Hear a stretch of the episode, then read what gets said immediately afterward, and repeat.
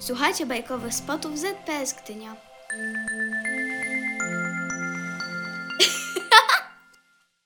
Miasteczko. Roxana Jędrzejewska-Wróbel. Na pierwszy rzut oka miasteczko wydawało się idealne. Ani za małe, ani za duże, ani za głośne, ani za ciche, a na dodatek czyste i pełne zieleni. Do tego jego mieszkańcy słynęli ze swojej uprzejmości. Zawsze mówili dzień dobry i do widzenia, a także proszę i dziękuję. Nigdy też nie podnosili głosu, więc na ulicach miasteczka nie dochodziło do kłótni. Jakby tego było mało, miasteczko było niewiarygodnie bezpieczne, bo wszyscy kierowcy i piesi przestrzegali przepisów ruchu drogowego. Dzięki temu w miasteczku w ogóle nie zdarzały się wypadki, zderzenia czy kolizje, a sygnał syreny słychać było tylko wtedy, kiedy straż pożarna spieszyła się, żeby zdjąć z dachu kota niezgółę. Poza tym wszyscy segregowali śmieci i sprzątali kupy po swoich psach do ekologicznych worków. I nic nie zakłócało panującego od lat porządku. A porządek ten był szczególny. Choć na pierwszy rzut oka niewidoczny. Uważny obserwator dostrzegłby jednak, że mieszkańcy miasteczka byli podzieleni. Jak? Gdybyście ich o to zapytali, część z nich powiedziałaby zapewne, że dokładnie na pół. Ale nie była to prawda, bo połowy mają to do siebie, że są równe. A w miasteczku tak nie było.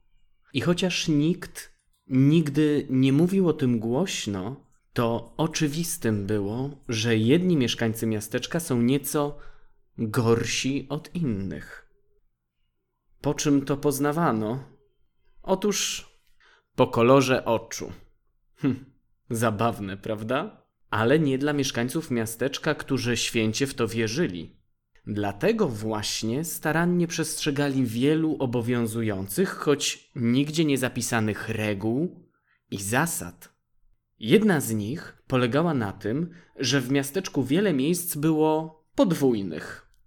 Jedne dla brązowo, drugie dla niebieskookich.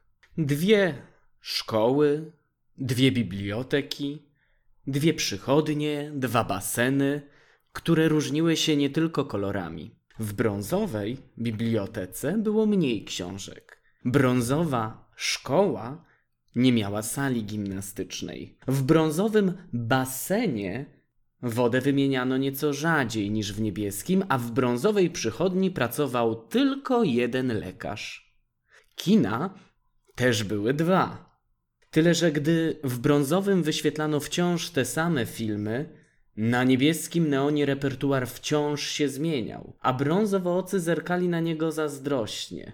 Podobnie jak i na niebieski plac zabaw, pełen zjeżdżalni i karuzel, podczas gdy na brązowym dzieci wspinały się po zardzewiałych drabinkach i huśtały na skrzypiących huśtawkach. Sklepy, co prawda, były wspólne, ale brązowo-ocy mogli z nich korzystać dopiero późnym popołudniem, kiedy na półkach leżały już tylko resztki towarów i zwiędła sałata.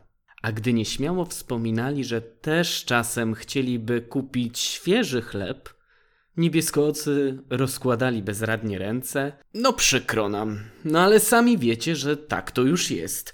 My robimy zakupy rano, a wy po nas.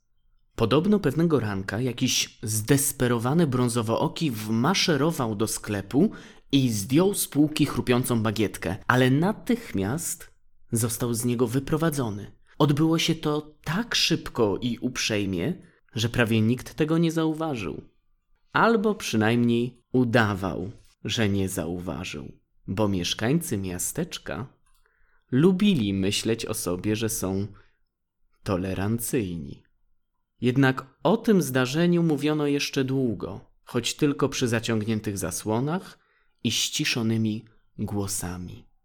Podobnie jak o najtrudniejszym obowiązującym zakazie którego nieprzestrzeganie spotkałoby się z surową karą.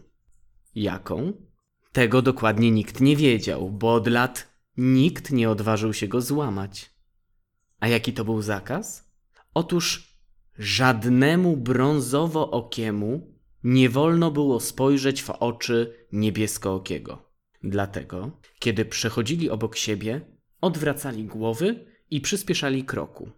Skąd wiedzieli, że mają różne kolory oczu, skoro nie mogli w nie spojrzeć?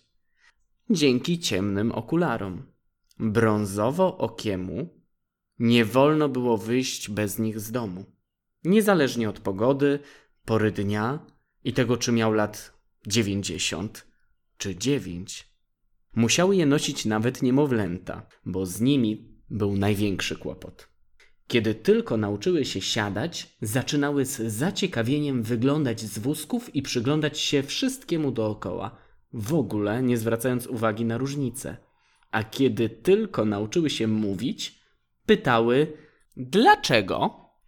Odpowiadano im wtedy krótko: Bo tak. Jeśli natomiast mały uparciuch znowu pytał, słyszał: Bądź grzeczny. Dzięki temu dzieci szybko uczyły się, że niezadawanie pytań to także jedna z niepisanych reguł obowiązujących w miasteczku. Czasami jednak zdarzał się jakiś zbuntowany nastolatek, który drążył temat. Jeśli miał brązowe oczy, dostawał odpowiedź: Lepiej nie pytaj, z tego są tylko kłopoty. Jeśli natomiast miał oczy niebieskie, mówiono mu: Nie bądź głupi. Przecież wszyscy wiedzą, że brązowe oczy są niebezpieczne. Mogą sprowadzać na nas nieszczęście. Poza tym w życiu muszą być jakieś zasady. Bez nich do świata wdziera się chaos. Chaos i różnorodność były tym, czego mieszkańcy miasteczka bali się najbardziej na świecie. Czymś, czego nie mogliby skontrolować. Czymś, co gdyby tylko na chwilę stracili czujność, jak rwąca rzeka wdarłoby się do ich zacisznych domów i zmusiło do pytań.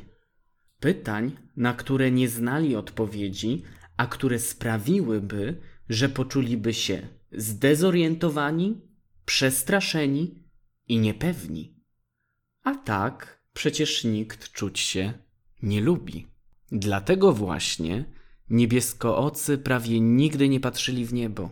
Jego ogrom, zmieniające się wciąż kolory i obłoki o nieokreślonych kształtach budziły w nich dziwny niepokój.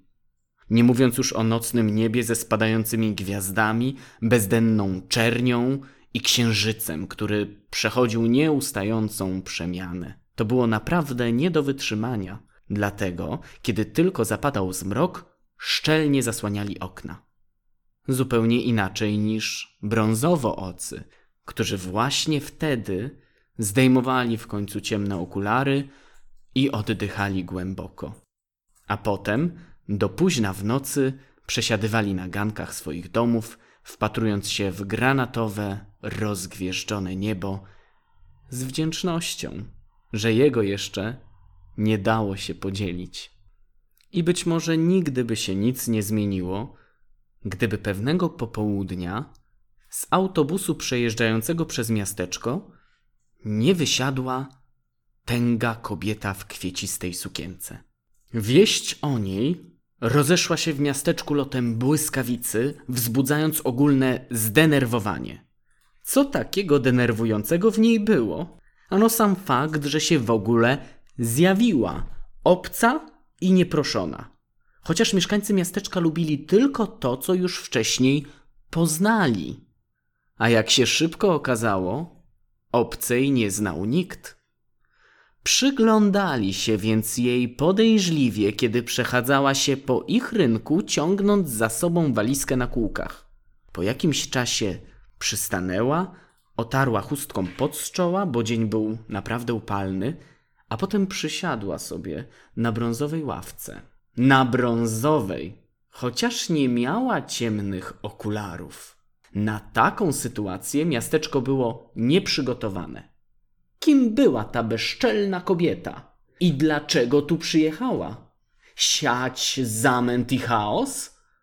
podczas gdy w głowach tak niebieskookich, jak i brązowookich mieszkańców napięcie sięgało zenitu, obca rozsiadła się wygodnie, wyjęła z walizki ciasteczka i zjadła kilka z apetytem.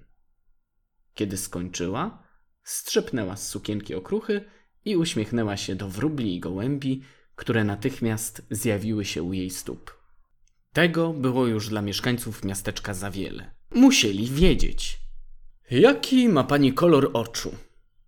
Do kobiety zdecydowanym krokiem podszedł młody, niebieskooki policjant. Mm, takie, podniosła twarz w jego kierunku. Policjant odsunął się gwałtownie i zacisnął powieki na wypadek, gdyby przyjezdna okazała się brązowo oka. "Mm, Nie trzeba się bać, powiedziała, a w jej głosie było coś tak łagodnego, że policjant poczuł, jak jego ciało rozluźnia się i bierze głęboki wdech.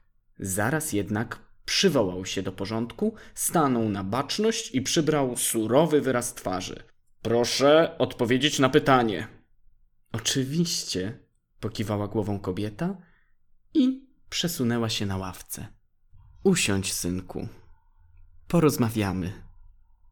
Ciasteczko?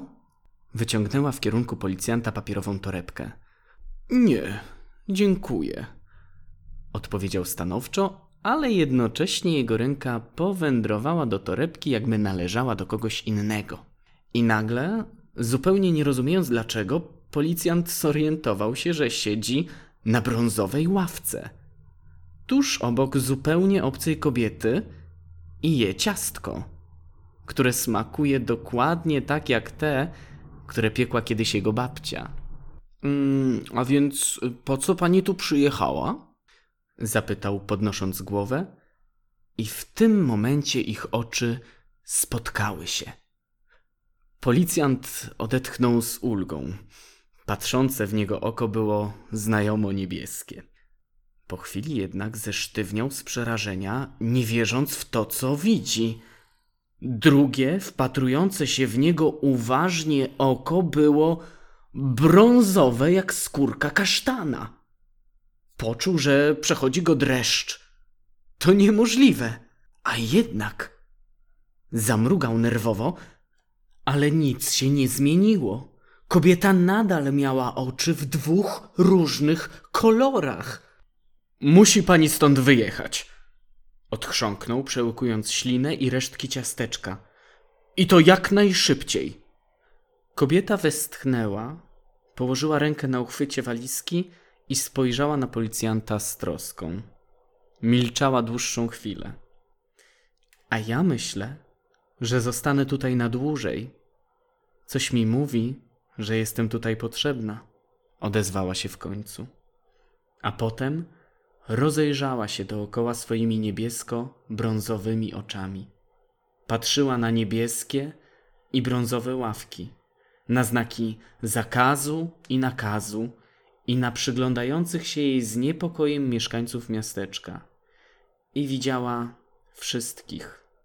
Prześladujących i prześladowanych, wesołych i smutnych, chudych i chudszych, narciarzy i łyżwiarzy, biednych i bogatych, małych i dużych, punktualnych i spóźnialskich, starych i młodych, wesołych i smutnych, wysokich i niskich, niecierpliwych i łagodnych, cichych i głośnych, rudych i łysych, szczęściarzy i pechowców, wysportowanych i nieporadnych, zgarbionych i prostych, gadatliwych i małomównych, szybkich i powolnych, tych z dużymi nosami i tych z odstającymi uszami. Widziała nawet tych, którzy lubili psy i tych, co woleli koty oraz tak od nich odmiennych wielbicieli rybek. A oni wszyscy wpatrywali się w nią schowani za firankami. Ale tylko policjant dostrzegł, że po policzkach kobiety płyną łzy. I chociaż jedne wypływały z brązowego, a drugie z niebieskiego oka, były zupełnie takie same, przezroczyste. Na brodzie mieszały się ze sobą, tworząc strumyk, który spływał po brzuchu opiętym kwiecistą sukienką na ławkę, zmywając z niej odrobinę brązowej farby.